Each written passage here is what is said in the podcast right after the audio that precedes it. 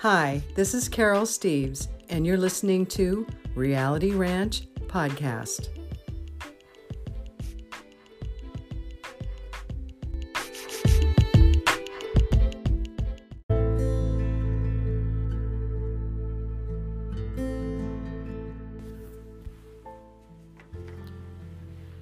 Today is Friday, August 13th, 2021.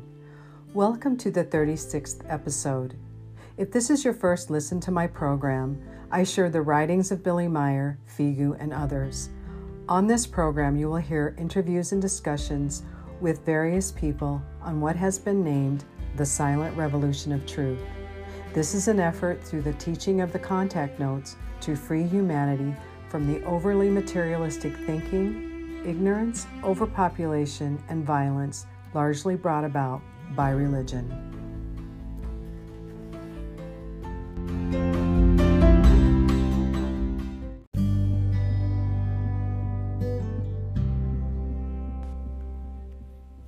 During our discussion, Harold and I talked about the FIGU groups, the FIGU study groups. And I often mention in, in a, my other podcasts uh, things about the center and the FIGU groups. And I haven't really talked at length about the groups. And so I found a, an article on the FIGU Landesgruppe Australia. Their website is au.figu, which is F-I-G-U dot org. Again, au.figu.org. And the name of the, um, the article is The Nature of Study Groups and National Groups by Andre Stefanovsky, and it was uh, translated by Robin Foley, December 2010.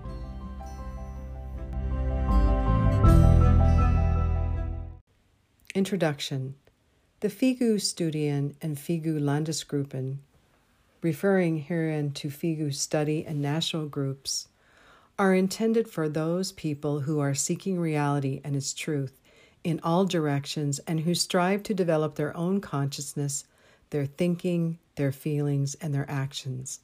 The main focus of the Studien and Landesgruppen interests is at all times the endeavor to assist the person on the path of his own personal and individual development, whether the nature of that path, whatever the nature of that path may be. Each human being is totally free, independent, and worthy of respect which is why the FIGU Studien and FIGU Landesgruppen can only provide the space, or rather the motivation, for his own cognition, his own self cognition, his own knowledge, and his own wisdom. To this end, the effective and valuable information which the members of the Studien and Landesgruppen openly study and seek to realize in their everyday lives to the best of their knowledge and ability serves in all areas of life with which they occupy themselves. Motivation. The entire value of the FIGU information is unique worldwide because its source is the spiritual teaching taught by the Swiss Billy Edward A. Meier, who is in contact with an advanced extraterrestrial civilization from the Plejaren star cluster, which lies about 85 light years beyond the Pleiades known to us, at a distance that is, about 500 light years from Earth. The Plejaren star system, whose inhabitants also call themselves Plejaren, in accordance with their system, are, however, located in another dimension, shifted by a fraction of a second, that is to say, in a different space time configuration of our universe. Involved in the mission of the spiritual teaching are the Plejaren as well as the high spirit levels Arahat Athersata and Petale, and especially Billy Edward Albert Meier, or Beam, who for his whole life as the prophet of the modern times has developed completely unprecedented knowledge, great wisdom, and love, which finds absolutely no parallels throughout the world. The entire value of the teaching and a great amount of essential information is recorded today on more than 20,000 pages in writing in the German language, but all of it will only be fully appreciated, however, many centuries from now, in approximately 800 years. It is only then that, according to the Plejaren statements, the cognitions of the spiritual teaching will bear the first great fruit when the human beings of earth, with the human beings of earth. All of it, however, is already being presented, disseminated, and unfolded through the free community of interest in border and spiritual sciences and ufological studies, FIGU, Hinterschmidrüti, 1225 CH 8495 Schmidrüti, Schweiz, although there is no proselytizing in any form. The FIGU Studien and Landesgruppen worldwide concern themselves at this time with honoring the spiritual teaching, originally called the teaching of the prophets, as well as the teaching of the truth, the teaching of the Spirit, the teaching of life, with all its cognitions and values. And they do this by gathering everything to be learned, studying it, translating it, and presenting it, whereby they offer, in their respective language, to every human being uh, or interested person the chance to align themselves with this process in a free and individual manner. This is so that each person who is willing and working on himself can gain great values and progressive cognitions from it for his life. In fact, the entirety of the teaching also offers comprehensive cognitions concerning the true history of our earth, as well as the origin of the universe, the actual meaning of life, non earth civilizations, genuine meditation, interpersonal relationships, and love. However, many other aspects are also contained within it, such as those of human society, culture, consciousness, of the subconsciousness, of the psyche, of the character, and of the spirit, etc. The escape of the topics to be the scope of the topics to be studied and discussed is extraordinarily broad and covers all areas of human life, and the members of the FIGU Studien and Landesgruppen consider all of it as permanent, perpetual, lifelong, evolutionary e- efforts in all regards.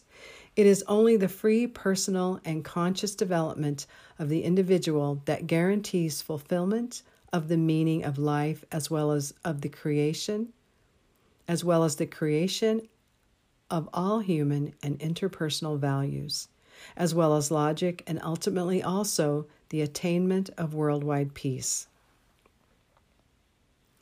Equality in the approach. We, the members of the FIGU Studien and Landesgruppen are not and do not consider ourselves to be ones who possess knowledge, but in every respect only as seekers and students, because we also must learn to exist, and thus we must learn to handle our own thoughts and feelings and to fulfill our work related, private as well as other duties. We raise ourselves not one iota above our neighbors, but we try to enter into an optimum relationship with them, which is founded in absolute equality of equal value, respect, and with appropriate reserve. We never consider the value of a person per se in relation to his social position, his financial situation, his abilities, his knowledge, or the like, because the value of every human being always stays fixed and unchanging by the very nature of his humanity, being human in the real and true sense. We take every human being just as he is, and we know to respect his personal nature, which we, as a matter of principle, support in a good manner. We do this because we wish that every human being is his own self, or rather becomes his own self, and that he can develop in the correct form once he finds the way. He determines the, this way himself, as well as his own thoughts and feelings, his opinions, plans, goals, intentions, and experiences. Absence of belief, critical faculties, openness. We, members of the FIGU Studien and Landesgruppen, are not believers of the FIGU teaching or of anything else because we know that the way to real cognition, to knowledge, to wisdom and to love is solely via our own critical thinking. And this happens until the very end, whereby everything is analyzed, compared, considered, and thought through, whereby the person, in every regard, comes to his own and unique conclusions. Critical thinking, though, on no account means excessive unhealthy criticism, a know it all, fanatical bias, or a prejudice that is displayed because such wrong values, along with a religious and or other belief, inhibit recognition of reality and its truth, and the attainment of all that is valuable, free, open, unprejudiced, and critical thinking is therefore necessary so that the person is able to recognize the truth in one direction or another and fathom it in his own individual way, to in- integrate the obtained truth then as an effective value in his everyday life and work. And precisely with this value of thought, the members of the Figu Studien and Landesgruppen work with respect to the materials, information, the knowledge, and the recognitions of Figu, as well as the teaching of Billy Edward Albert Meier, as also with respect to the extraterrestrials and the spirit levels. All of this has absolutely nothing to do with faith, religion, ideology, with a sectarianism, or a blind representation of this or that school of thought, inflexibility, dependence, bondage, subservience, fanaticism, unfreedom, etc. The Figustudien and Landesgruppen nip in the bud all listed negative qualities, approaches, and tendencies, as does Figu worldwide, because their, their nature is extremely primitive, antagonistic to purpose and life.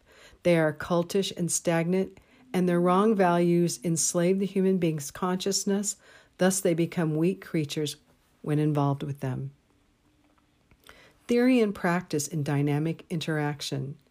At this point, another very important aspect is to be mentioned. For the members of the Figu Studien and Landesgruppen, there exists no single theory, but only practice. Hence, we understand theory and practice as two sides of a coin. Ultimately, our whole course of study fundamentally embodies the learning of real existence that is to say, of actual conduct of life, and therefore the conduct of life's daily processes, the life related facts, connections of the same kind, and of causal natural law. So, above all, we accept as truth that which finds resonance in effective reality, which one is able through causal influences to understand, learn, experience, and implement in one's own life. Only in this way do real knowledge and the resulting essence of wisdom arise, but also the security that everything is indeed the way it is written, thought, felt, or said, and how it is taught by being through the spiritual teaching. Therefore, the aim of the members of the FIGU Studien and Landesgruppen consists mainly in learning to live better, correctly, and according to the creational natural laws and recommendations. Thus, we want that not only we ourselves, but also our fellow human beings in general, who are willing to devote themselves to the teaching, better realize and shape their everyday lives, their everyday thinking, feeling, and their actions. And this is not simply, therefore, to speak better and to impress with one's own supposed advanced state, spiritualization, learnedness, or intellectuality, or the like. We of the Figustudien and Landesgruppen, as well as all other members of all Figu groups, are not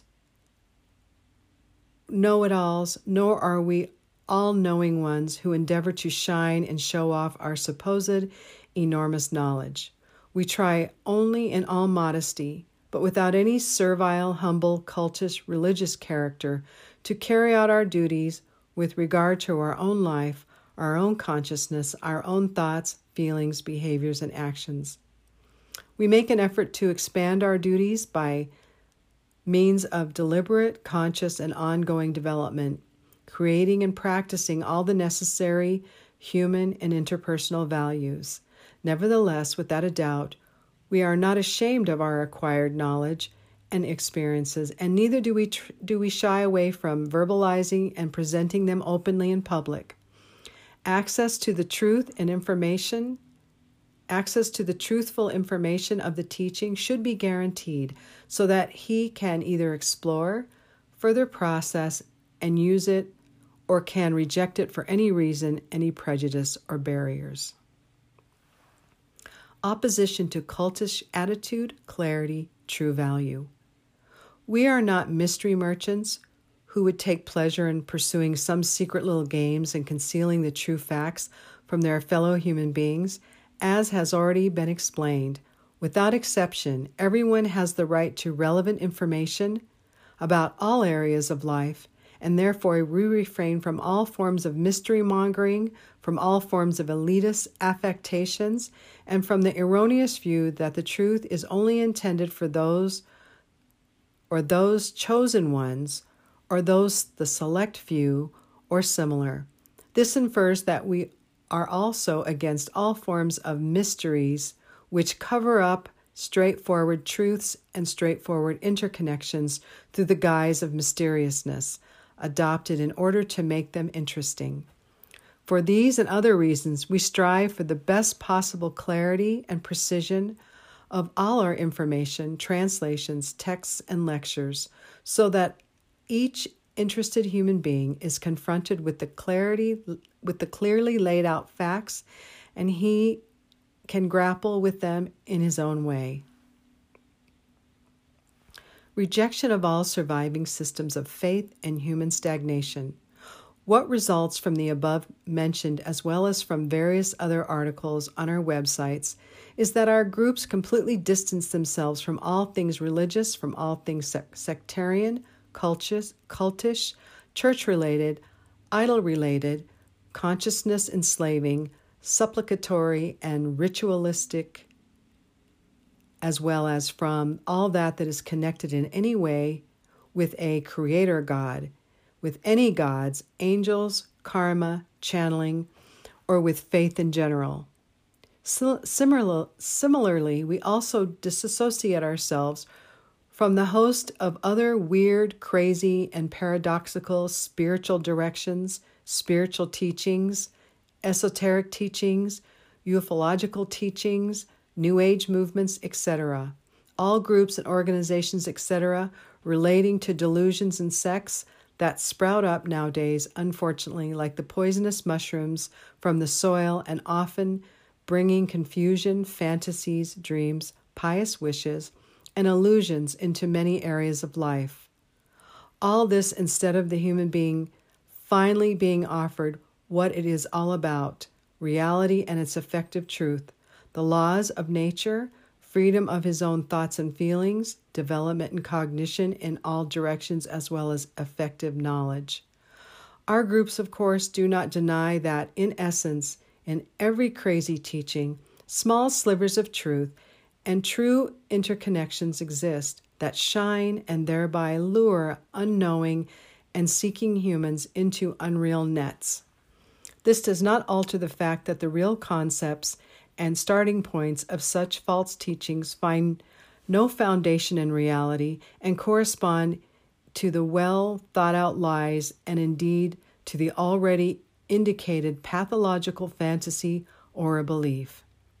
The information of the free community of interests for border and spiritual and ufological studies, FIGU, which is learned, utilized, taught, and disseminated without proselytizing by the FIGU Studien and FIGU Landesgruppen, is unique in its value and in its origin and can be compared thus to no other ex- existing thought or teaching on earth.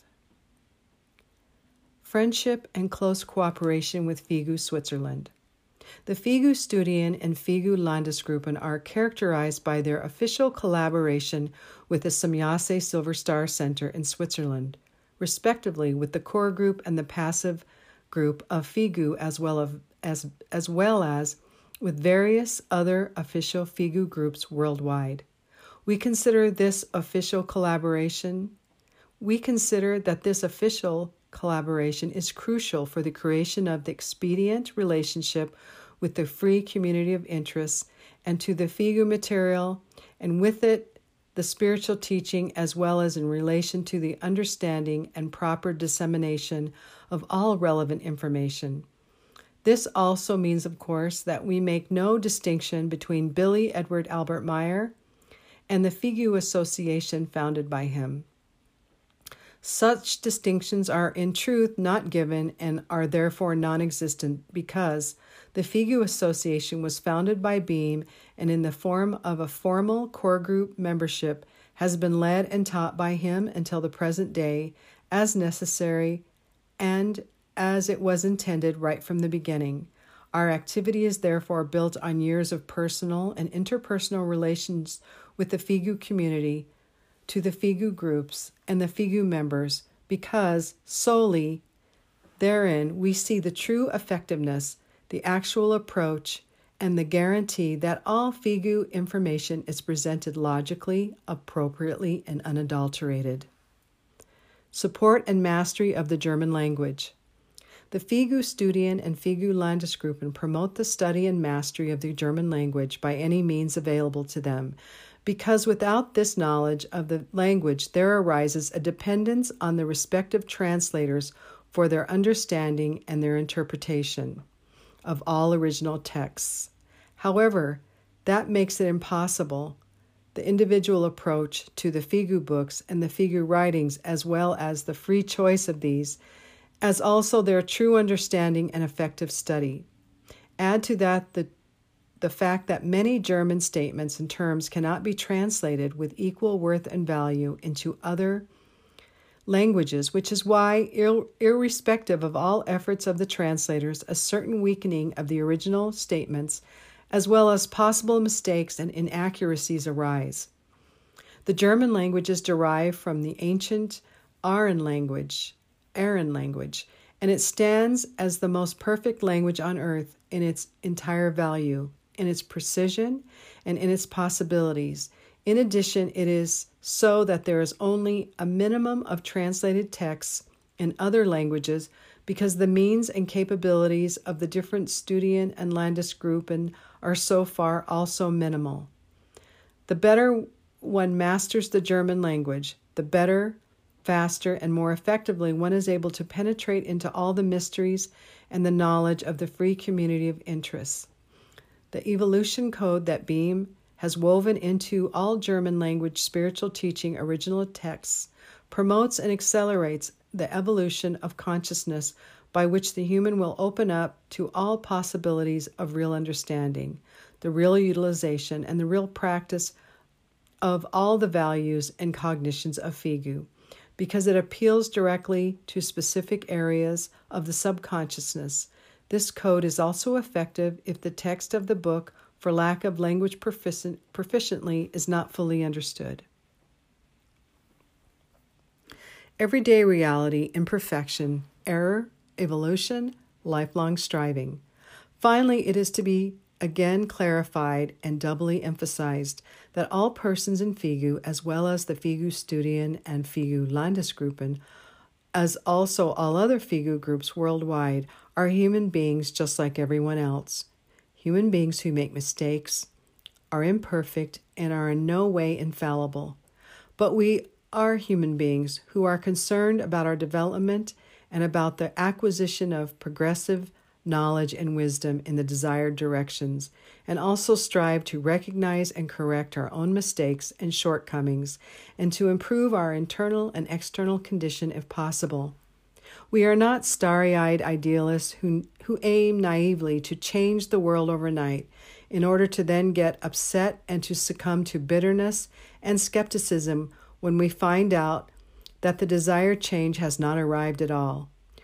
We ourselves are the only thing we see seek to improve because it is the only it is only through our own lifelong improvement and relative absolute fulfillment that one can begin to consider the improvement and relative absolute fulfillment of some external states of affairs, organizations, institutions, etc.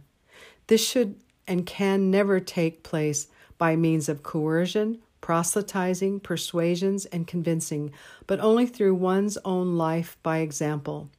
through our own new behavior patterns and through our own actions and deeds. Only by means of these particular ways do members of the Figu Studien and Landesgruppen make the effort to make things better for those human beings prepared to adapt, and with that, the world.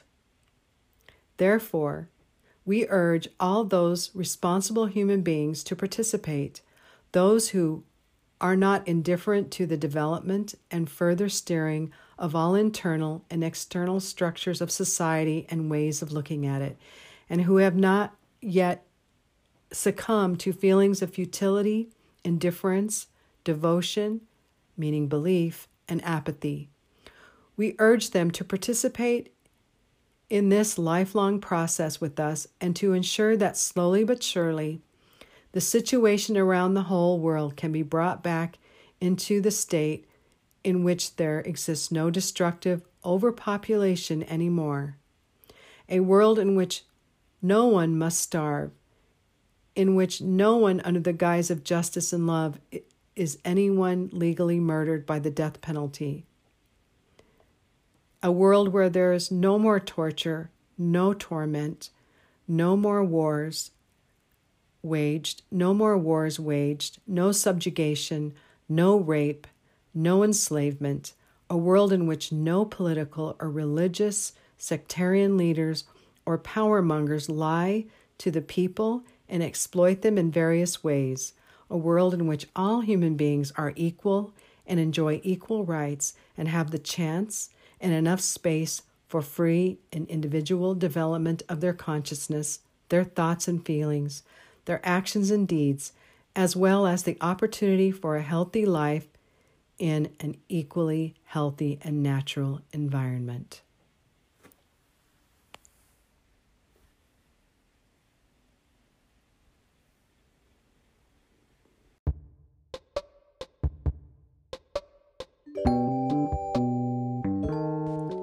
My interview and discussion today is with Harold Shoshman. Harold is one of the main collaborators on the delightful film series What School Won't Tell You. And um, Harold's videos are can be found on YouTube on a channel called Distinct TV. So if you just uh, Google or search on the YouTube channel Distinct TV or um, What School Won't Tell You, the videos are um, both in English and in German. Please join me with for my discussion with Harold Shoshman. Harold Shossman. I'm going to use the um, American pronunciation because I will totally butcher your name. And you live in Vienna, right? Or Wien, yes, uh, Austria. And Harold, um, how long have you been um, acquainted with the mission? Well, the mission, actually, the first time I read about Billy was, I believe it was in the early 90s. It might have been 93 or 94.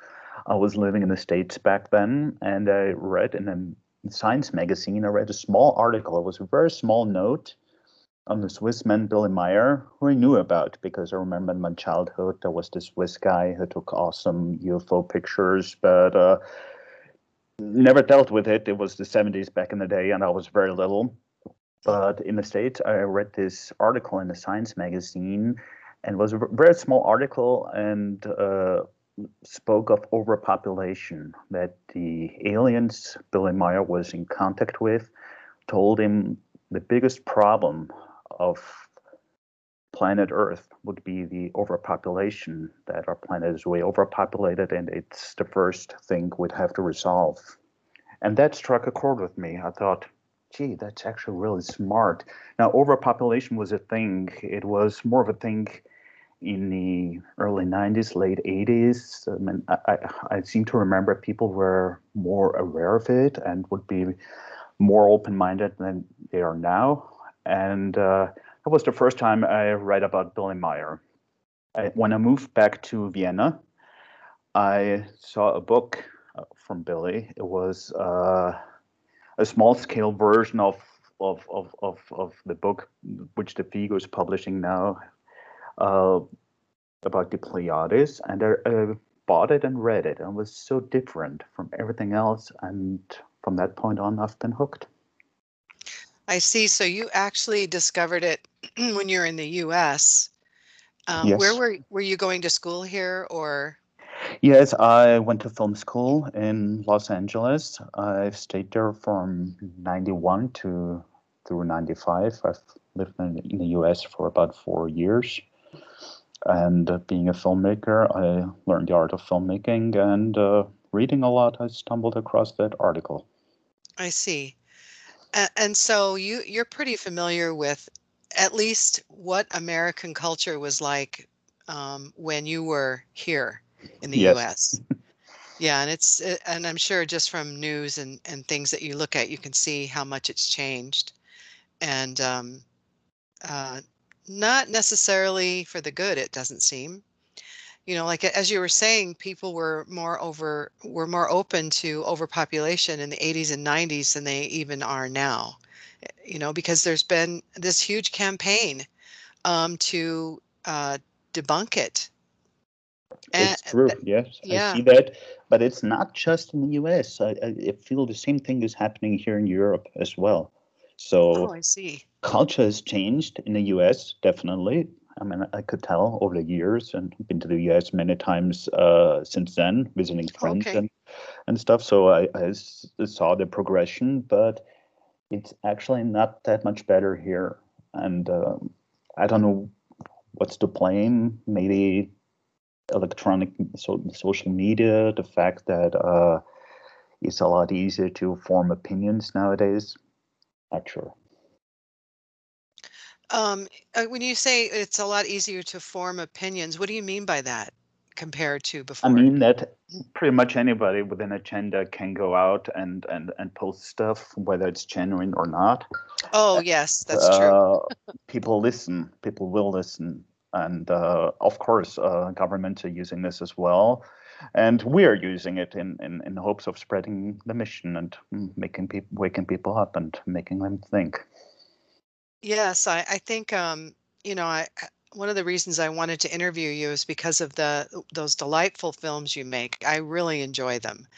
Um, I Thank you. think any efforts that we make, um, the people in the Figu mission, whether it's music, films, um, podcasts, storytelling, whatever um, we can contribute to help balance out all of the disinformation and or incomplete. Sometimes there's, you know, you've probably noticed this that there's a lot of information out there and there'll be some truth in it and then there's a lot of falsehoods in it also. And I think that confuses people. That's very true. That's how perfect uh, disinformation is done. There's some truth and a lot of falsehoods, like you Mhm. just said. Yes, I agree. Uh, people, it's, it's so wonderful. I've met so many people uh, who work for the mission, each and every one in their own respective way, and uh, everybody's contributing. And now, in order to make those movies, I can't do everything on my own. Man, I do a lot on my own, but now for the English version, I have Piali who speaks our English versions, and, and people contribute, and we all combine our our efforts, and uh, hopefully, hopefully we get people to see and learn and and, and think about this. Yeah, I'm I'm hoping so. I I think um, you know you're kind of tapping into um, you know people in our um, day and age. Uh, they want to be entertained. I guess people have always wanted to be entertained, but it seems um, even more so now. People want to be entertained, and uh, so your your films, I think, are are entertaining, but they're also educational um, with all the the visuals and the music. That um, correct. I, I well, it took a book, a leaf out of the book from George Lucas. I mean, who's been a great Mhm. inspiration of mine, and he always his philosophy back in the day when he owned his company was uh, you can teach people by entertaining them. And uh, back in the days, going to film school in the states, I always wanted to make entertainment, but it then, as I came into touch with with the mission uh, everything changed and uh, of course my job played into this as well to do. I'm an editor for I edit for living, and uh, been editing some documentaries. Picked up a lot of knowledge uh, that way, and I figured, hmm, it's actually more interesting to make movies about the mission, and and and I fi- uh, I figure it's it's nowadays young people are so bombarded with uh, all kinds of images and and, and, and videos in order to stand out you you somewhat have to play to them. And when i make a movie one of those episodes or lessons as you see them mm-hmm. i have to when, when i edit this I, I have to have an emotional response the way the music and the images are combined. But uh, the text and the, the content is, is is, is the guideline the story needs to be there. And then i try my best to you know make it colorful and entertaining. So it, it in a perfect world it should fulfill both uh, aspects. It should be entertaining as well as informative and hopefully uh, educate people and make them think. Well I, I think it can't help but be informative because the material you're using is so rich and deep. And I, i'm a I'm a person who's a film buff, and so I saw very quickly how um, captivating. Mm. Um, I'll just say that how captivating your your little films are, and and I'm wondering, are you ever interested? Would you ever be interested in making a full length um, story about you know Billy or the mission, or has that ever entered your mind to to do something or a series like um, you know, like Star Trek kind of, but yes, of course. Yeah. I mean, in, in, in, a perfect world, if I had funds and and and people, right. the crew around me, I would love to go ahead, take the contact report, and make a never-ending TV show, high quality that... production, and and and. Uh, that would of course be my dream, but I'm I'm not the person. I'm more of an artist. I, I, I edit. I am good at editing. Editing. I have a huge background in camera, so I know how to shoot stuff and put it together. But I'm not the person who runs out, finds a finds the money person, and and then do a whole do that whole background stuff. Even though I learned how to do that, that's not me. Maybe. Right, maybe throughout through the mission, sometimes when when we people find each other, maybe it will happen someday. Of course, I I definitely I'd love to do that. Yeah, well, I think, you know, something uh, under it's good you understand what your strengths are. And I think it's um it's a, a, an undertaking like that would take a team of people. Yes, absolutely. Yeah, that's a huge undertaking, but how wonderful, uh, and I think many of us have talked about that, how wonderful it would be to have a, a series, an ongoing series with the contact notes because they are so fascinating and so interesting and, and so, in, you know, um, um, I was talking to someone one day about this and we were talking about how much how many lies there are in the world and the contact notes are uh, a place of truth for us that they bring us true information. And yes. that's so beneficial right now with all the confusion and propaganda and disinformation campaigns that are happening. Yes indeed. Yes. So um, you um, you grew up in so i want to ask you a little bit about your just your your life, your personal life. Sure. Um, so, so you grew up in Vienna, and I, I actually have been to Vienna once, and it's a lovely, lovely town. Kind of crowded, but beautiful. Yeah, uh, like old cities nowadays, unfortunately. yes, but beautiful architecture, and um, you know, if you want to know anything about Mozart, that's the place. Seems to be the place to go. That or uh, Salzburg, but I didn't wasn't able to go to Salzburg.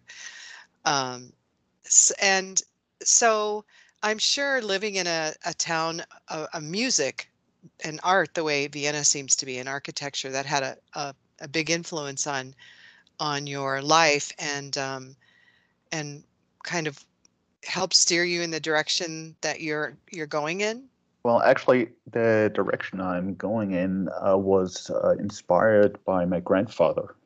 Okay. He was a was we're talking the 70s, late 70s, early 80s. He was someone who, who, who loved Super 8 and he did he shot Super 8 movies and edited those. And I was always very interested in this. He did he did it just for, for home purposes. and Mhm. I was very interested in that. And uh, he took the time and mentored me. And I was just a little kid. I was like eight years old, maybe. And and he he showed me how to shoot films, how to edit, and then he gave me his old equipment. My parents were very important as well. They gifted me my first Super 8 cameras at the age of I think 10 or 11, maybe. I don't know. I'm not sure. Uh, and uh, so I had great support from my family growing up um, in, in the ways of filmmaking, and they supported me and and, and uh, That's wonderful. possible. So that was beautiful. I, I was growing up shooting Super 8 movies, and actually that experience uh, spawned the first lesson, or uh, lesson one of What School Won't Tell You, Uh-huh. where I talk about uh, how Billy Meier's uh, photographies and his film film work is genuine because I had that background, and uh, I figured. Actually, initially I wrote an article about this, and then the, our Austrian study group said, "Hey, you could actually make a video from that," and and it expanded and grew, and that's kind of how the whole thing started.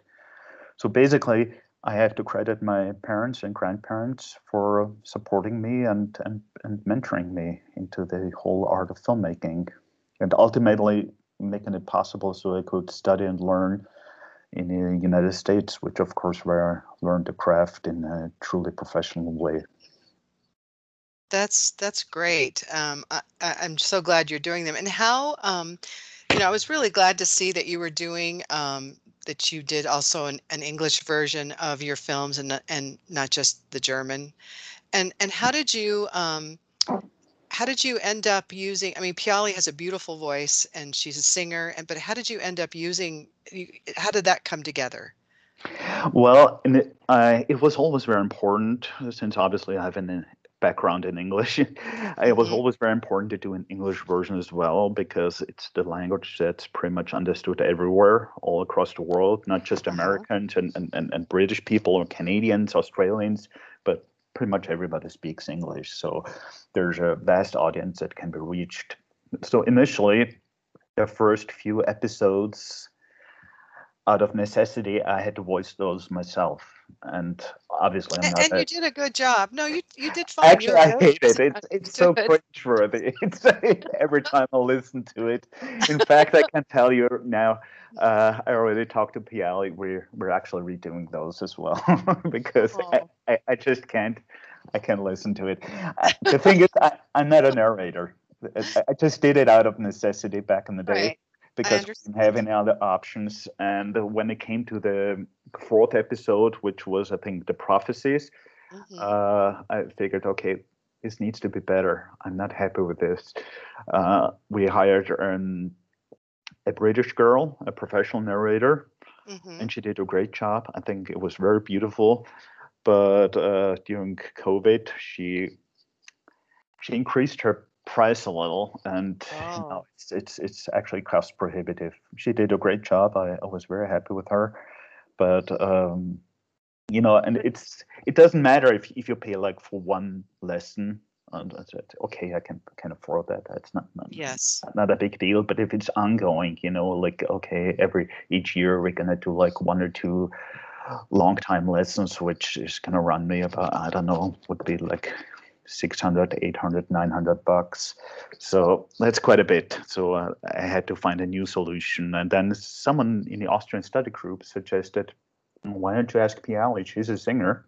hmm And Piali is very, very, she's a darling. She, she's wonderful. She loves doing this and she does a great job, obviously. So I'm very happy. Great. Well, um, I- I'm, I, you know, I thought your narrations were just fine, but I understand where you're coming from. I I absolutely get that. I'm just so glad you you are doing them in English. So do you have um uh I know you said, you know, when I talked to you uh, a little bit in chat um about um your next project, you do you have any idea at all what you want to do next? I do have some plans. I have some ideas. Yes, uh, I haven't done anything yet because there's some. Obviously, we had to put out the English version for for lesson five, which was incredibly complex, and I had to Mhm. contact Switzerland. They verified it, so it's not just any random translation, but really genuine. And uh, Right. had to talk them which words do you use for those uh, creational energy terms, uh, which are typical English translations.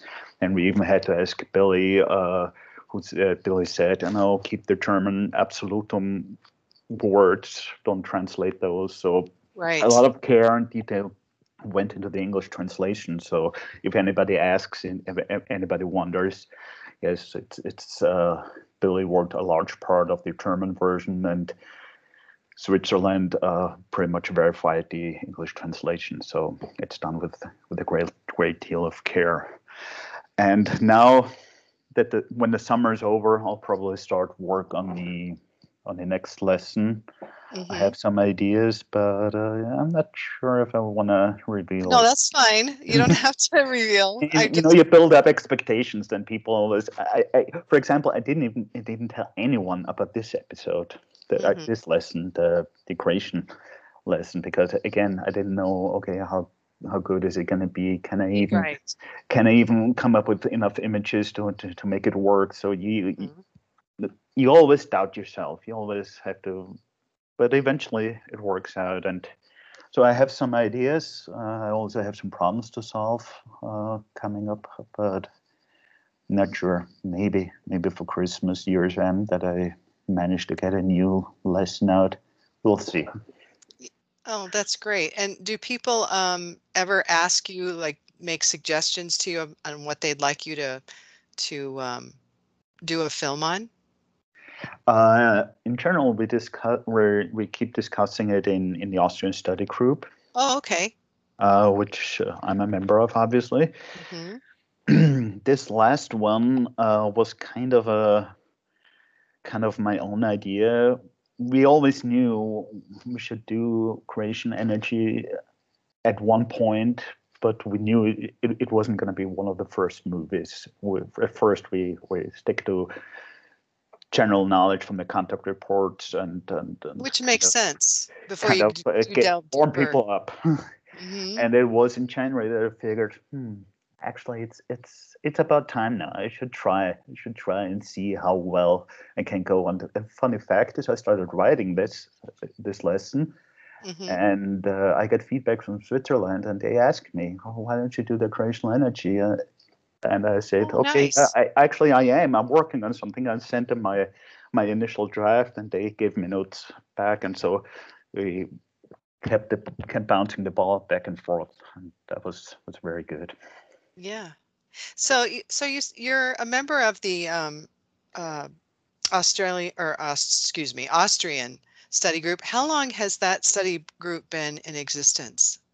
Do you know? I joined a little later because uh, Mhm. even though I've been friend of the mission and and, and, and reading Billy and, and, and, and books and, and, and Mhm. publications since the 90s, I didn't become a passive group member myself until 2012. I just took my time and uh, always been Oh, a yeah. friend of the Figu. And I believe it was 2010. I couldn't say for sure. I When think they that's when formed? it when when they formed it. Yeah. Oh, nice. I'd have to And ask so- him it e- either 2010 or 2011, uh, but I think it's it was 20 t- uh, 2010. Yeah. Okay. And and um, so it, this is just for Austria. Austria is not very big, but you have people probably that come in from all the all over Austria, right, to attend. Well, you did before the pandemic.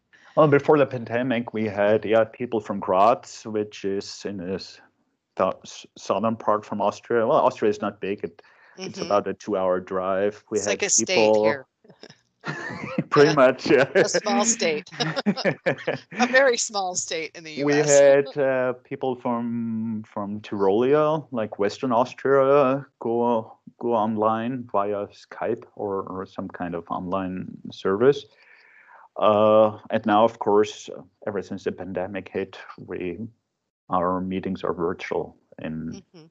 As ours are too. Yes. there, there is no other way right now. I mean, I hope hope we'll be able to meet again in person more frequently because I, I love that. I, I love just talking to people who who you can Yes. discuss such things, you know. Yes, with, without them looking at people in life that, that are open for for such topics. Yeah. Yeah, you don't get those strange looks and um, you know, like you do if you try to talk to someone who's not very familiar with this. I don't even try anymore. No, no, trying no. a Then little you, you feel it pretty quickly. For example, the girl Yes. Doris, who speaks our German versions, hmm she she got interested in this. I mean, she's not joining our meetings yet, but uh, I send her a contact report, and since she she she's picked up quite a bit from from reading all those all those lessons. Yes, I So she- she's someone who's actually interested, and that's that's a rare gift. You know, find someone outside of Figu who not only reads this for you, but actually also has a genuine interest. So that was great. Yeah, that is.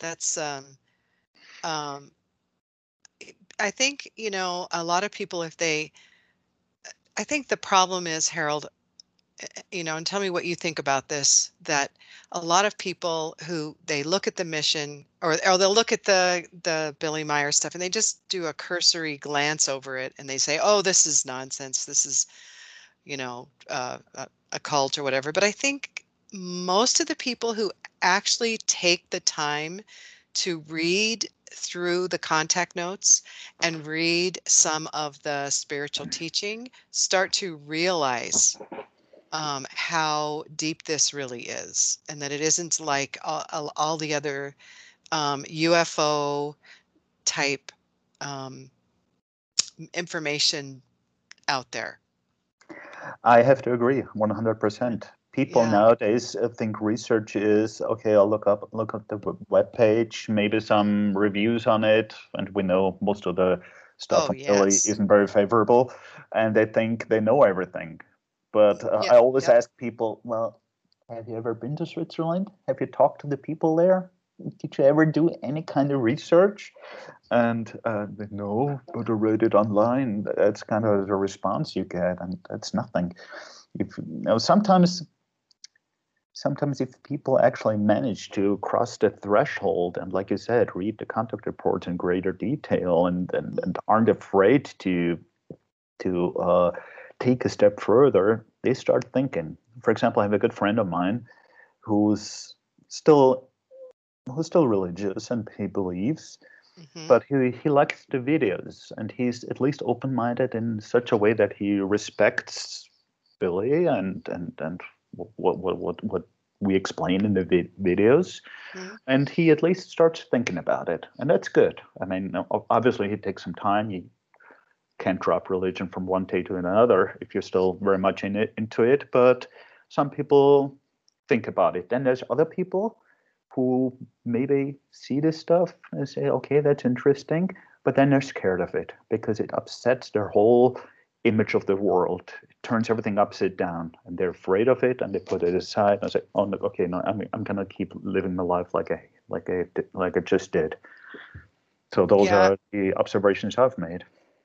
Yeah, same here. And, uh, um, you know, uh, something I've noticed since, um, so I found the mission much later than you did. I, it was in 2008. And I've noticed since 2008 until now that when I do just a Google search of Billy Meier, that there is, it used to be I would could put in Billy Meier and I would put in like maybe um, just some topic, right? and s- some the contact notes that were on usually future of mankind would come up.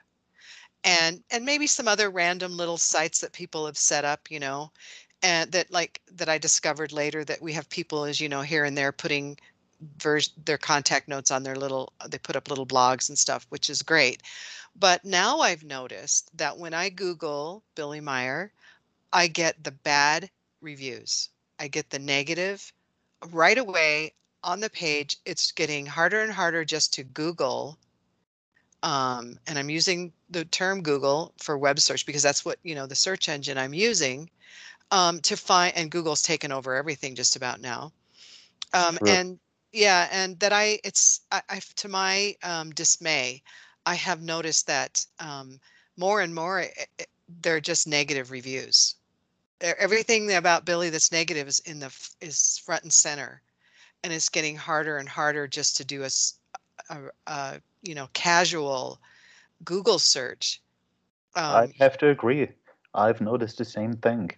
Now, mhm. part of part of our ideas for creating the "What School Won't Tell You" video series was to put stuff out there that's favorable towards Billy, and to Yes. kind of uh, put a dent in all this all this negative publicity he keeps receiving online. We're struggling. We're trying to do our best, but of course, um, I don't know why and how uh, he, he's getting so much bad results on Google just now. But, but it is happening. I've noticed myself, and uh, you know, we all can do a little. I mean, Future of Mankind is a great site. They Mhm. always pop up pretty fast, and hmm it's a very good site. They- They've got all these contact reports and tons of information for those who are genuinely interested. But uh, I, I've noticed this myself, and I don't know who's behind it or why there's so much. Negative. Yes. It's, it's Negativity. uh, yes. It's it seems It's like they're yeah. Yeah, I think they're. Uh, I think wh- whoever is behind it is is um, definitely discouraging people from looking any deeper at the information, and um, yeah, we just have. That's why I think it's it's important for us to keep making noise, as I like to say, about this. You know, talking about this, putting out materials, um, and you know, I I wonder how restrictive YouTube is going to get. Have you have you looked at uh, posting your videos and on any other um, platform like uh, Odysee or anything like that also? Uh, we've talked about. I've once made a BitChute account, but again, there. It's something that needs to be discussed uh, during one of our next meetings. I'm I'm thinking about it now. We actually so- have a YouTube backup channel, which I keep, which is one of my channels. It's called Uh-huh. Distinct TV. You'll find all the videos there as well. We're not promoting is promoting it as much in in hopes of not stealing clicks from our actual channel, but Right. Okay. Then I won't. backup channel. But uh, I, I've thought about this actually uploading the content to some alternate platform. We'll have to discuss it in a group. I, I, I So this the films are actually then um, is is a collaboration of your group. Then you guys are making all the decisions as a group on these videos, right? we are discussing it as a group. Yes. Mm-hmm. Uh, pretty much the episodes in general are all written by Anton Hanekamp from our group. Okay. Okay. He writes the episodes. I mostly write the lessons myself uh, with input from the group because they're uh, more intricate in, in the ways of filmmaking, and I have to, as I go along, I have to think about uh, can I can I actually do this or will I find enough footage and I see. Except the, the the the biggest exception was the last lesson, the creation lesson that that I did in secret, and that I actually I did in complete collaboration with uh, Switzerland, Switzerland, because it was very sensitive, and Billy added a lot of text. I mean, my initial idea was actually to make two parts. My I thought about creating one lesson for just creation and a second lesson to explain the absolutum forms. But when Billy got the text, he explained everything in one one big lesson, which I think is wonderful because nobody else could have done it but him.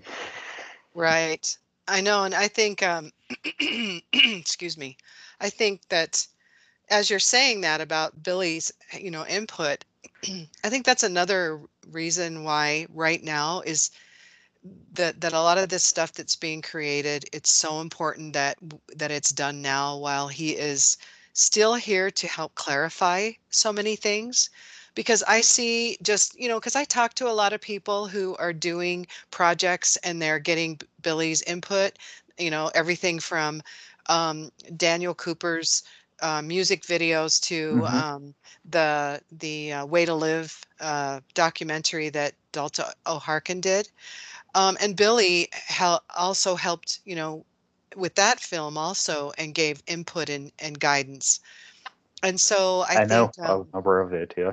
yes, uh, yeah, I'm sure you are. And I, and I hear I hear that so much that um, I know eventually the training wheels will have to come off for us, you know, that we will have to keep um, doing things and creating things without his guidance later on. But hopefully, we will have gained enough wisdom um, so that we aren't, um, you know, that we're we're doing it in a correct way, if you know what I'm saying. That's that, true. Yeah. Yes. So I think it's it's great that um, so much creative work is being done right now while he is there to help with it, and it's great that he is so willing to to um, take the time because I know he's so busy with all of the other busy. things. That's why I I was yeah. so grateful that he did this. That he, mm-hmm. uh, I mean, my initial draft was fraction was about half half as much as the final pieces. and that, that goes to show just how much he added and yes it was just so much more than i could have ever dreamed of and i'm so grateful because i know how much work he has to do and and, and how hard it is right now for him to, to type on his computer mm-hmm. it's just wonderful and we we're really we're really blessed to to have his input and his guidance and as you said at some point we obviously have to graduate and and yes be, uh, be not not knowing enough to yeah. this on our own. Yes, and I think um, you know, as uh, those of us who are serious about the you know building our knowledge and our wisdom, um, we just keep going. You know, people. I, have had a lot of keep going at it. I don't want to. Uh, my brain's going. Oh, I want to say this too. So sorry about that. But um, that we are moving toward you know uh, our knowledge and our wisdom uh, according to this, an understanding of this material um, that um, eventually uh, when billy is gone uh, you know i lost my train of thought now i can't remember what i was going to say oh okay maybe i'll get it back but you know how that happens so that's what just happened to me. So I don't know where I was even going with that now. It was important and now it's not. So maybe it'll come back. But um, in the same vein, I guess I would say that um, uh, oh, I know what I was going to say that Billy understands how important, obviously, he understands how important this creative, the creative efforts of everyone is, or he wouldn't take the time to um, give his input I'm know, positive. Has... I'm positive he's very well aware that now, especially nowadays, what does it take to get someone to pick up a book, especially if you have the large amount of information that Bill has written in his life? I mean, we all yeah. know how great and how valuable it is, but get someone on the outside to realize that. So, mm-hmm. what's the easiest way to to motivate someone to um, develop an interest? nowadays it's music or videos or audio yes. video at the end of the day and that's that's exactly our point that's what we're trying to do with all of those videos we want to tease people show them hey look at this this can answer those we've got all these questions that you yes. probably asked yourself at some point in your life and we're answering those yeah, and those people who scratching the surface. If, no, if exactly. The, the contact reports and, and pick up the books, there's so much more which you cannot even begin to imagine. And hopefully, we get a few people to to commit to the to Billy's writings and find out for themselves. Well, I would think those people, eh, you know, all you have to do is, I think, is put yourself in the shoes of the people out there who are actually thirsty for the truth, for knowledge, who want to know why things really are the way they are, and so far haven't been very satisfied. And I'm saying this from my own experience, uh, not very satisfied by what I was finding. You know, I saw little grains of truth. I went, aha, yes, I can tell this is so because it applies. I can apply it to my life and and, and other things I would read and go, this doesn't apply at all. I, I don't even understand why this person is saying this, right?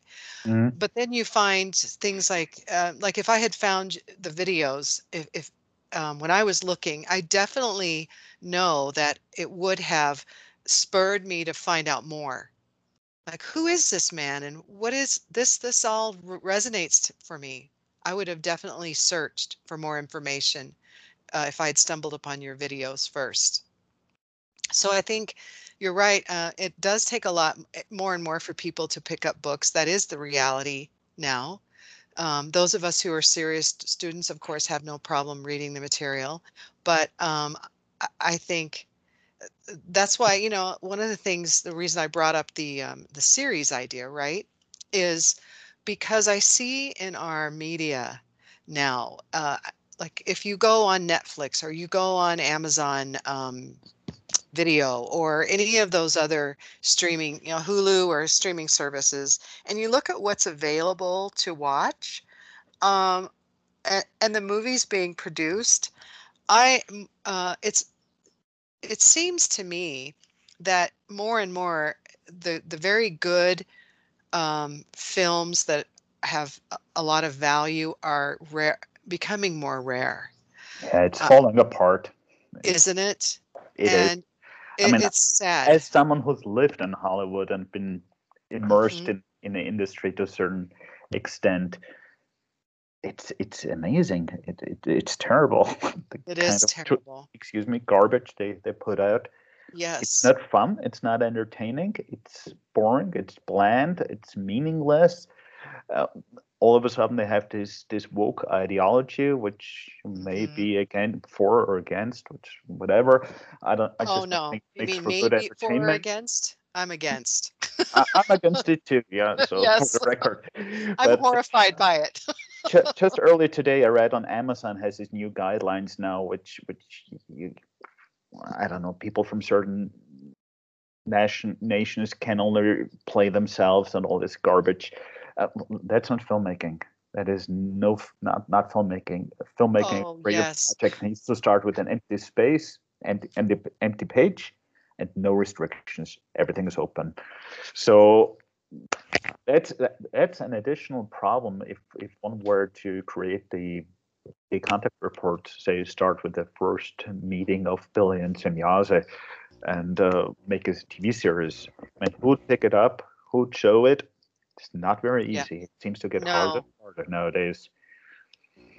It is. Uh, um, uh, that's why, you know, even when I asked you that question about a series, I have thought this through thoroughly because I think it would be so beneficial to be, have that out there. But I understand just from what I'm observing, I'm not in the business, but I'm very interested in it.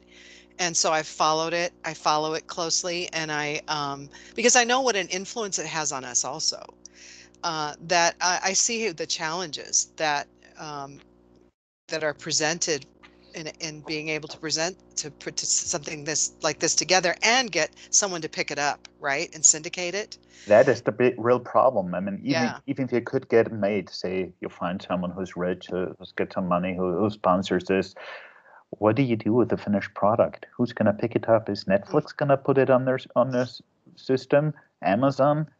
The hollywood yeah, studio system? I'm not sure. I'm not so sure nowadays. Uh, yeah i don't I don't know because of you know the restrictions you're we're both starting to see. Um, you know, and you like you were saying about the the stuff either it's either bland and meaningless or it's very violent. That's true. And, yes. and um, to me, um, it seems, you know, uh, a lot of that the these the stuff that's produced is almost like it's assaulting you um, I don't know if you've ever gone. Oh, I'm sure you have, but uh, you know, back when we could go to movie theaters, right? Or, or mm-hmm. we, it was safe to go to movie theaters. I know they're open again in lots of places. Yeah, I'm not going though. Even me either. though I'm at home. No, film no, me either. I'll watch them at home. But um, you're sitting in a movie that you've carefully chosen, right, to spend your money on, and you've you think you've got an idea that hey, this is this maybe this is going to be pretty good, and you know it's not too violent, and there's a good message, and that type of thing and but then you're you have to watch the trailers that they show before. And i have had the experience of sitting in a theater and being assaulted it felt like an assault with these violent trailers for some other movie and i'm sitting there thinking this isn't even the kind of usually you know they match the trailers to the kind of film you're seeing. I you know they usually they should usually yeah they should yeah but that, sometimes yeah. they don't and so I'm not there to see a violent movie, right? I'm there to see something else. And um, something psychologically deep and moving and you know or whatever or maybe uh, has intelligent humor or whatever and i'm being assaulted with these um, trailers and by the end of the trailers i just feel uh, kind of numb and and upset and i think uh, they just subjected me to this unexpectedly i had no idea this was going to happen and i think um, about how and i don't I, I tend to stay away from overly violent movies that have pointless violence you know in them. I'll i'll watch some things that have a little bit if it's there's a reason for it and it's not so you know what i mean that gratuitous. yeah, yeah you know what i'm it's not saying. graphic. There's there, there's like the comic book violence which you have like say an indiana jones movie yes. action but but you won't see any blood or, or anything graphic. And then Right. there's well the sick stuff. The sick stuff right. And so i think to myself about what this is doing to the psyche of of the public watching um, and and i've noticed that a lot of the new series that are out are uh, they're very dark they're about control they're you know it's there's a lot of violence and um it, it's uh it's very disappointing. I i wish that's why I, you know i i have this this this wish um and i was saying this to you about having a series based on the the spirit the contact notes because it would be so much better than so many things that are i'm sure it will happen someday i but think so uh, in in terms of this, we need to start looking at it from from from a longer point of view. I mean, oh look, yeah like our videos we produce now, we what do we really get? We get a few thousand clicks. Well, it's nice, Mhm. of course, but it could be so much more. And I figure maybe now is not the time. We're just putting this out there, and maybe even even after I'm passed away, maybe then at some point they they gather some momentum and it starts building up, and maybe then the, it, there's yes. the time to actually do a, a, a TV show on on, on- on on Billy on the Billy Meier story, basically. Uh, right now, it's hard. I mean, all the major studios are owned or in under control of the Pentagon. Uh, Mhm. Same goes for Netflix and Amazon. I'm not exactly sure uh, who owns them or how how the, the thing is, but Mhm. All of these uh, platforms that, that, put out content, as they call it, are Mhm. in some way under control under those forces who don't like Billy and don't like his information. And that's Ex- the biggest problem. So even if we could produce uh, this show, this series, which I'd love to do in my lifetime, if I had a full full time job and could could do this, it'd be a dream come true. But uh, even if you do it, I, where where to put it? It has Yeah, to start I- I agree. Service. Mhm. But I think um, this goes to a good point. We, what you were saying about um, your move, your films. You know, they get a few uh, thousand clicks, and that's good. And but I think you're. It sounds like you're realistic, and and hopefully the rest of us, even my podcast. Um, I know this is very niche. It's mostly going to be the other Figu people who listen to it, but I, you know, to, so they can hear about the other people that are part of the mission and what they're doing. And also, we're talking about subjects that we're all interested in. You know, these are all things that we all talk about already and are interested in. Um, but eventually, um, this stuff may in the future gain traction. And I think we just, you know, patience is always stressed. And so I agree. Yeah. yeah, the biggest that- journey starts with the first step. It does. And these are the little seeds being planted. Yeah. And um, so if we just remain realistic about that, about how much exposure um, we're going to get right now, and not lose, um, you know, uh, don't become discouraged because there aren't a lot of clicks or you don't have a ton of listeners or whatever, um, and just keep moving forward. Because look at the same as with the mission, you know, itself and the as far as at the center and the dissemination of the information how it yeah. started and and now it's slowly slowly um, gaining uh, you know they're more passive members they're uh, uh, think about it at one time only the people at the center were um, you know putting together and printing and and and proofreading proofreading the materials and putting them out there and there were a few little you know like a few little documentaries out that all of us have seen you know the old ones like contact mm-hmm. and and and look at what's blooming from from all of that. That's that true now you got yeah. bigger groups uh, all over the world and they're mm-hmm. doing their part that's the only way it can work we we yes. all have to do our little thing and be it a podcast, be it a small movie here and there, a series, a show, or any cultural thing like like piano singing and, and mm-hmm. exactly all, all aspects of life need to some artistry. There's people yes. who do great paintings. I've used uh, one painting from which which uh, I think I got from the from the Salome group, uh, which is the, the Chinese people. They're very kind. Mm-hmm. Uh, there's this wonderful painting of, of Semjase and Billy standing in front of the beamship. So we all need to find our own way to contribute to the mission. Now, I knew from from from very very young age on, I, I want to make movies or, or documentaries, mm-hmm. whatever it may. It it is, and and it was pretty clear to me as soon as I started uh, involving myself into the mission that I wanted to do videos, but even I had to take a long learning curve. I had to yes. grow as a person. I had to um, I had to gain knowledge and, and skills in the professional world in editing. I learned a lot at work, and I had to mature as a person and and, and, and study and study the spiritual teaching. So I'm I'm able to actually tell those stories and. Uh, so and then there's other people who are better at writing articles or um, doing yes. podcasts, whatever. Well, we all have our unique to contributions. To play to their yes strength and contribute.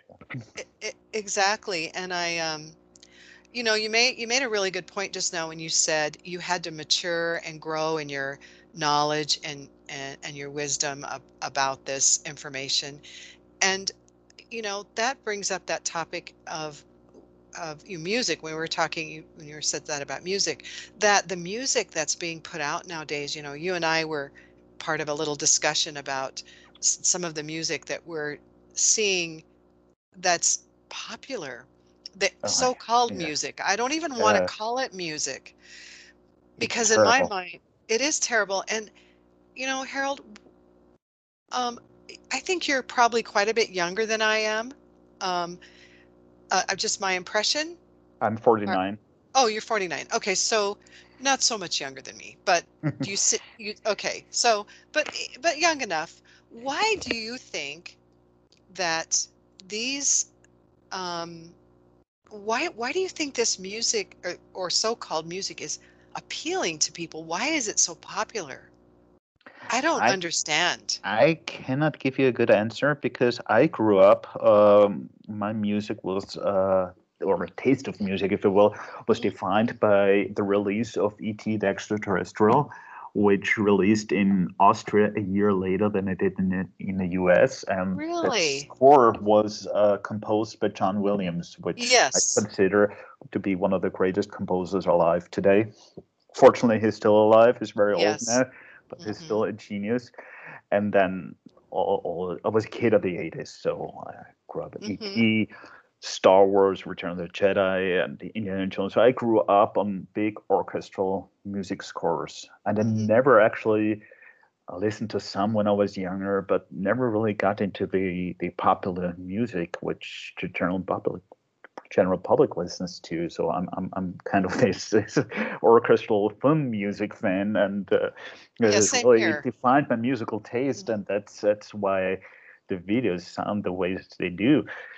Uh, but why people love this noise, and it seems to be getting worse all the time. It does. The, the, the, music was so-called music.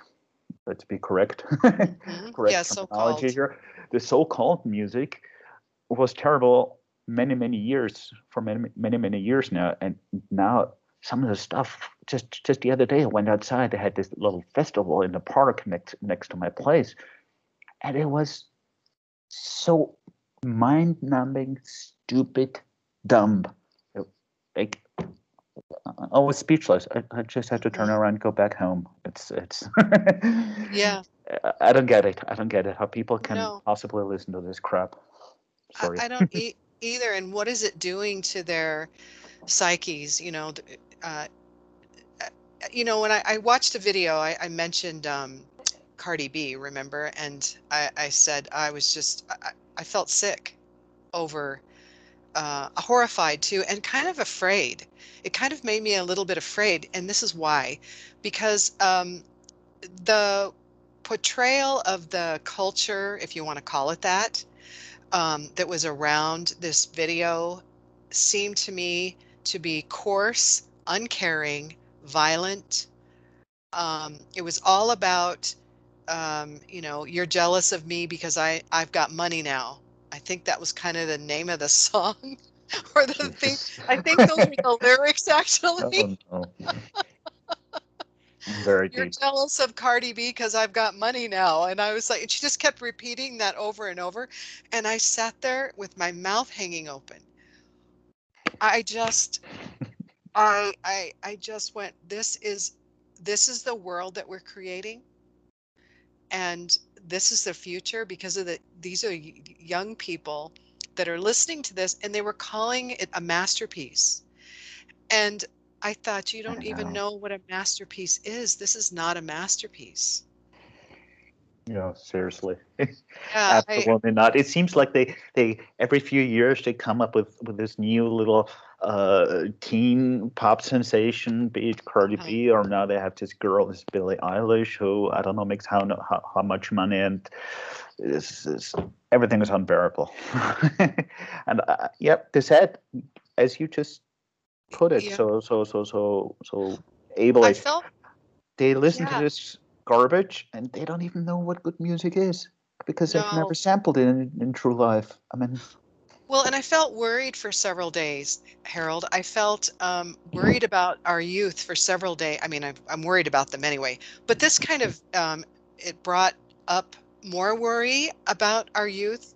For me, I thought to myself, uh, I'm very concerned about where this is going and and the kind of people this music is helping to create, and the lack of empathy and um, caring for anything but um, showing off your material wealth and your you know your power to be able to you know um, your aggressiveness. It, it was very aggressive and uh, just attitudes about um, you know who we are and I, I was attitude, very a certain sense of entitlement coupled Yes, with uh, social yes. media, and that's the only thing that matters to them right now. I mean, yes of course, we're generalizing here. I mean, there might be a few Yes. single, but in general, yeah, that, that's yeah in general and I, I know there are young people who don't listen don't like that music and don't listen to it and yes we are generalizing but when you say you know we're generalizing that means that you know when you look at how many um, views this these videos get you know they get millions of views yes, no, and yeah. yeah and so ooh, I, I still don't think we should you know of course give up what we're doing um, No, and what I'll never you give up. what we're supporting no I absolutely because um, um, there are ways I think for us to like you said you have to kind of play to the audience and make it compelling enough to where they want to engage without sacrificing the fine, sensitive beauty and truth that is part of that's that's the mission. And yeah, um, it's kind of a fine line you have to walk. You have to yes, one, on one hand make it entertaining and compelling and, and, and hopefully involving enough for people to stick around and, and watch it to, to the end and on the other hand stay true to the story and don't compromise on on, on, on- on content and uh, yes, yes, exactly. And uh, so I'm just um, really glad you're doing these things. And um, when you were in Hollywood, um, did you um, did you see any signs of where things were going? I mean, did you were you noticing at all that it was things were starting to decay while you were there? not in the least actually because Okay. back in the day, I was in Hollywood from 91 through 95. Okay. And that was the day. It's actually funny because they have a show on Netflix that uh, has has little documentaries on how certain movies were made, and ju- they just released a new season, and they had two movies in there. One of them being Jurassic Park, the 1st Mhm. one by Steven Spielberg, and the 2nd Mhm. one was second movie was Forrest Gump.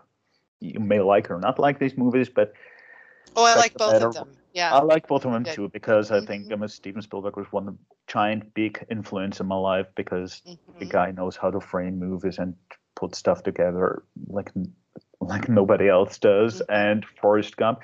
And what's interesting to see is that back in the day, and even I didn't know this living in Hollywood, those uh, filmmakers, and then Robert Zemeckis, who directed Forrest Gump, was a big time director. He came off the Mhm. Back to the Future trilogy, so he had some cloud walking in Which I love, by the way. uh, but uh, even he had to struggle, and there was so many problems getting those movies made the way he wanted them, like, like that running sequence of, of, of the character Forrest Gump when he's, he's running all across America, and the studio boss Sherry Lansing at the time, she wanted to cut it because it's too expensive, and you have a whole unit, and then they did it in secret anyway, even though the studio didn't want him to do it I so- see. That's what I loved. You think those those big budget movies were easy to do? No, they weren't. Those guys, they were just back in the day. They were true filmmakers who had a vision, believed in that vision, and one way or the other made it happen anyways. And that's that's what we lack today. Today it's all co- corporate. Everybody is it's it's is talking about product or content. They don't even call them films anymore or movies Mhm. It's it's just very corporate corporate and they test it and uh, audience test screenings and uh, we didn't like that reaction and then there's this uh, brand this licensing deal this company doesn't like that when this happens and that's why those movies seem so cold and not personal Mhm. because it, they're kind of designed around certain parameters which need to be observed to even get one of those big budget films made nowadays. And the small movies, it's hard to get them in, into theaters in the first place. So Mhm. to answer your question, no, back in the day it was a completely different world and I didn't Right. see it happened that way. Yeah, I, I, uh, thinking back, I didn't see any signs of it. I just thought, you know, I kind of took it for granted that these we were going to keep getting these great films, right? And So uh, did I. yeah, and they're just drying up. And I and I can imagine for certain filmmakers, they must this must just be heartbreaking for them that they're so hampered now. And I would think as an actor, if you have any kind of substance to you at all, that it must be not very satisfying at all to to perform in these these new See, the Um, thing is, back in the day, 90s, 80s, 70s, Mhm. the studio heads were were uh, old filmmakers, filmmakers who who's, Right. who, who went up in age. They, they didn't make movies on their own anymore because they were elderly and but they had a lot of experience. They, they've been Mhm. around for, for decades and made movies. And those people, they knew they knew exactly that. For example, back in the day, A Godfather wouldn't be profitable. But they knew it was a great movie and they made it anyway Mhm. nowadays this doesn't happen anymore because now you got those those business majors only see uh, uh, who only see a bottom line and how much money it makes and they don't think in a grand scheme basically much like we do we we make we make stuff podcasts drawings art videos articles and we know our audience is going to be limited nowadays Yes. many years from now, decades from now, maybe even centuries, who knows? They'll Yes. be very, very relevant. And it's exactly how the studios worked back in the day. They made a few movies which in, were actually giant big flops, and now they're classics. And uh, yeah, so it's pretty much funny I know, and, I, that- and that I'm so glad those flops are those those so-called flops are there that we can that we can watch those classics. And do you um uh, maybe um you know of do you know of any filmmakers right now that are are despite of all this um you know the the limitations that are now with the woke and the it's got to be a mm-hmm. profit and you know they look at that are making films anyway that are that are good Any in particular that you know you might maybe I don't know about? At this point, I'm not sure. There was always the great James Cameron, which I thought was a talented filmmaker, but I think he compromised a little already. Mm-hmm. We'll see what his Avatar movies are going to be like. I'm curious. Uh, he has that, more coming out, doesn't he? Hmm. Excuse me. He has more, more, more Avatar uh, yes, franchise. Yes, they, they've been busy for I think, I think a year and a half now, maybe two years. They've been working forever in New Zealand on the new Avatar movies. Okay. Just everything's changed because Disney picked up Fox, which yes. which handles um, yeah, it's been delayed a little, but they are coming. And I'm curious if he actually had to compromise on, on his movies or if, if, if he's still going to be doing great great movies. Don't know yeah. about that. Other than that, the problem is younger people don't even get the chance anymore. Even if they are talented and and create uh, good movies, uh-huh. it's hard for them to to find a platform. So maybe even if Netflix picks it up or Amazon or it's hard to get stuff in movie theaters in the first place, even without mm-hmm. the pandemic. If they yeah. ever see now that these companies have all these guidelines, and I'm not sure. I'm not sure. Yeah. Sometimes they have very hard. I know Netflix has incredibly strict uh, strict rules for technical limitations. There is a certain list of cameras they accept. Actually, I have one of those cameras that that would work, and then you have to go through a distributor for them. You can't deal with Netflix directly, so there's a whole bunch of paperwork involved in really getting stuff out there. Yeah, Netflix, you so can't you deal as an individual. Camera? Yeah, they, they have a list of cameras that is acceptable to them. Yeah. Why?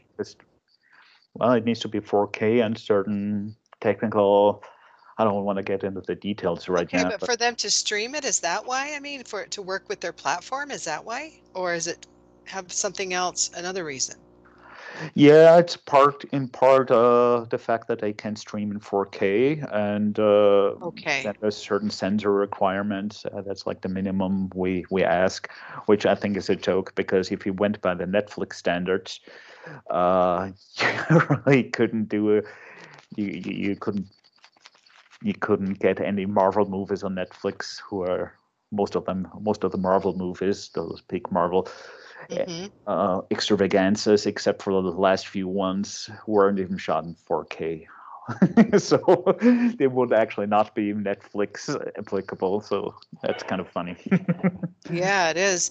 Well, um, what was I going to ask you? Um, you were saying something about the quality of the or, or, oh getting things on platforms. So one thing i've noticed you were talking about all the guidelines how everything's become so bland and everything which i totally see. I just saw an article yesterday um, you know things are becoming so and so so much more restrictive that even paypal which of course is a whole nother you know it's a payment platform it's not a mm-hmm. film platform but it's still indicative of where things are going.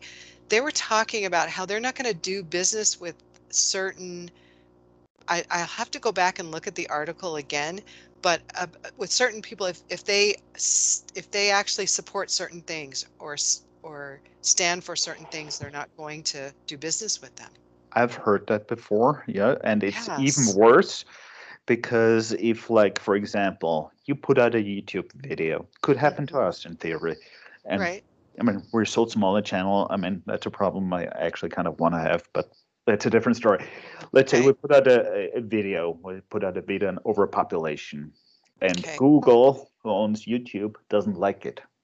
Right. Because, uh, well, it goes it's it goes against our guidelines, and this upsets people, and then and then Google puts you on a on a, on a blacklist, which is shared among all those big uh, tech giants. So that mm-hmm. means if Google puts you on that on a blacklist, you don't have a Facebook anymore. You don't have a Twitter. You don't have a PayPal. You don't have this and that. So, so basically, they they, t- they send you in a desert tech wise. Mm-hmm. That's actually very upsetting. We have allowed tech companies to uh, to exert exercise so much power of, over the individual. They control speech and opinion to such a large extent. It's yes, it's, it's very probably, alarming, actually. And I, I wish more people were paying attention to that. They don't seem to understand what this. I mean, they're they're even be brainwashing a lot of the people into saying, "Yeah, you should silence people. We don't want to, you know, as long as it's." They don't stop and think about. Well, I don't want to hear that, so yeah, you should silence them. But they don't understand that they could be next what they have. No, the problem is next. it has become so fashionable to join that that narrative that is being put yes. out by the media, in in a broader sense, that mm-hmm. anybody who doesn't chime in or who, who, shares a different opinion needs to be silenced. Like you said, uh, one yes. will actually say this is a good thing. Yeah, I know, and, and so that's why I think it's really important we keep putting out putting out this stuff. you know, just and, and fighting against it. I, I, I just don't want to live in a cultural desert. I don't want to live in a place where ideas are, are squelched and all our creativity is controlled. And how terrible. It's actually the worst. We're, we we have 1984 right now. We do. It's, it's we're really heading that way. We are, and um, I see it as a combination uh, of of 1984 and A Brave New World um, the, the, those two books yes. together are really painting the painted a picture um, of the, it's like they took and they blended it you know yeah yeah uh, unfortunately so well this was a, a really interesting conversation I, am really glad you, you, agreed to um, Sure. As you can tell, this is something I'm very interested in too. So um, I'm very glad you agreed to um, do this interview with me. I think people will find it very interesting to listen to, and um, I hope so. yeah, I think so. I think it'll strike a chord with uh, a lot of the concerns in the FIGU community. Um, I, I, you know, as we, and maybe even, you know, like you and I are saying, not just our FIGU people, but those those people here and there that stumble upon um, our work and say, oh, what is this? This sounds kind of interesting. And it opens up a whole new world for them. And I'm hoping, um, even if it's just here and there, there are people that find this, find your films, find all the work that, that people are putting out there. And, and, you know, as they search around, oh, and here's, you know, here's this guy's podcast and here's this video and here, and it, you know, I, I'm just hoping it'll keep things going we have to keep things going, don't we? Really? Absolutely. We cannot give up because well, we have to. It's just yeah, we do. We have to. That's how I feel too. We just have to. Even now, for my part, those... I'm gonna keep making those videos. Good. I'll die. Uh, so. Good. I'm glad to hear that. Some time. I, when I'm retired, I have more time. So. yeah.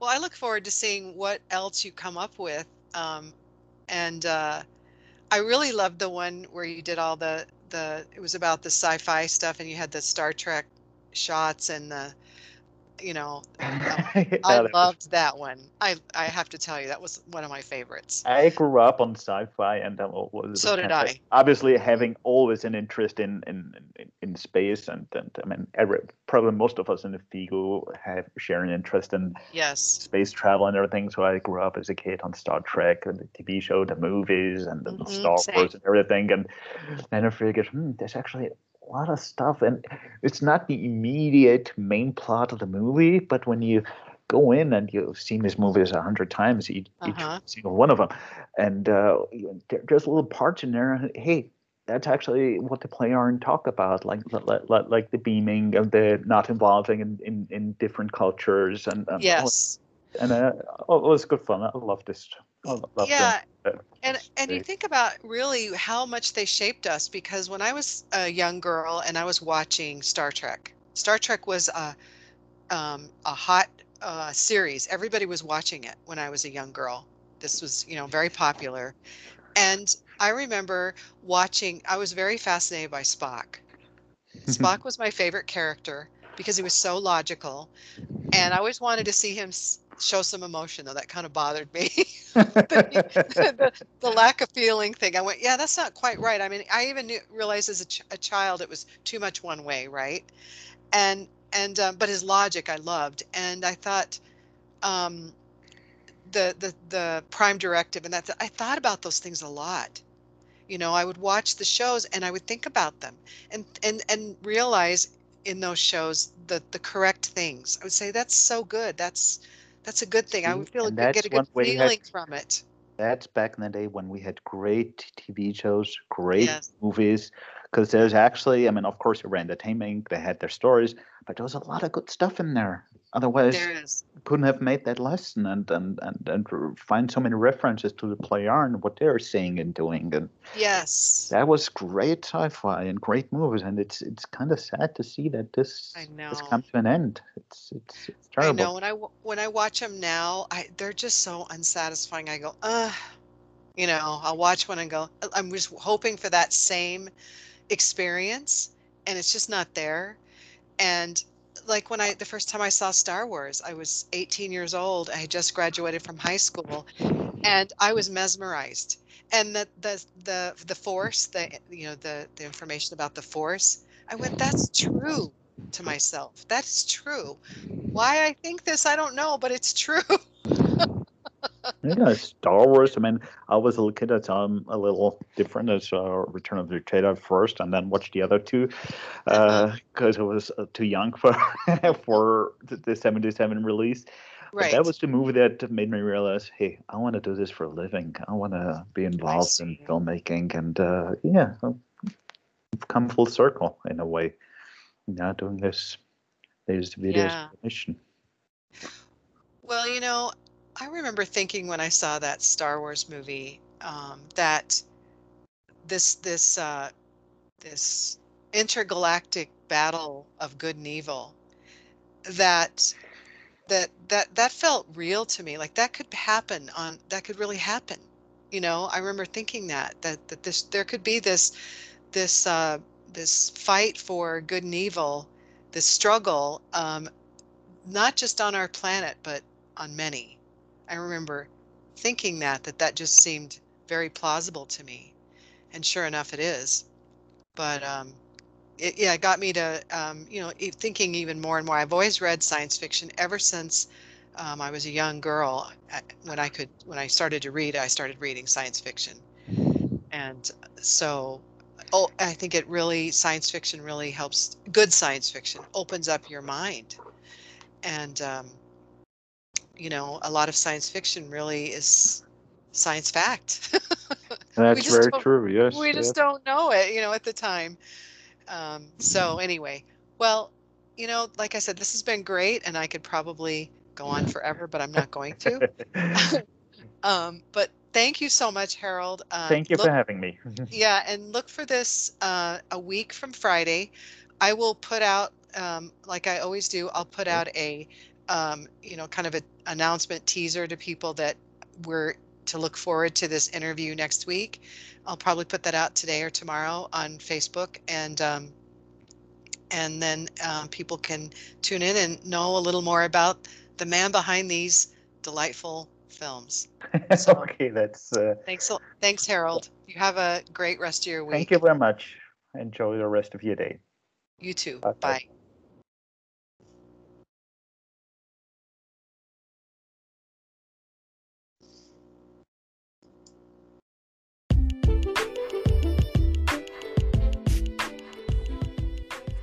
Thank you for listening to this episode of Reality Ranch Podcast.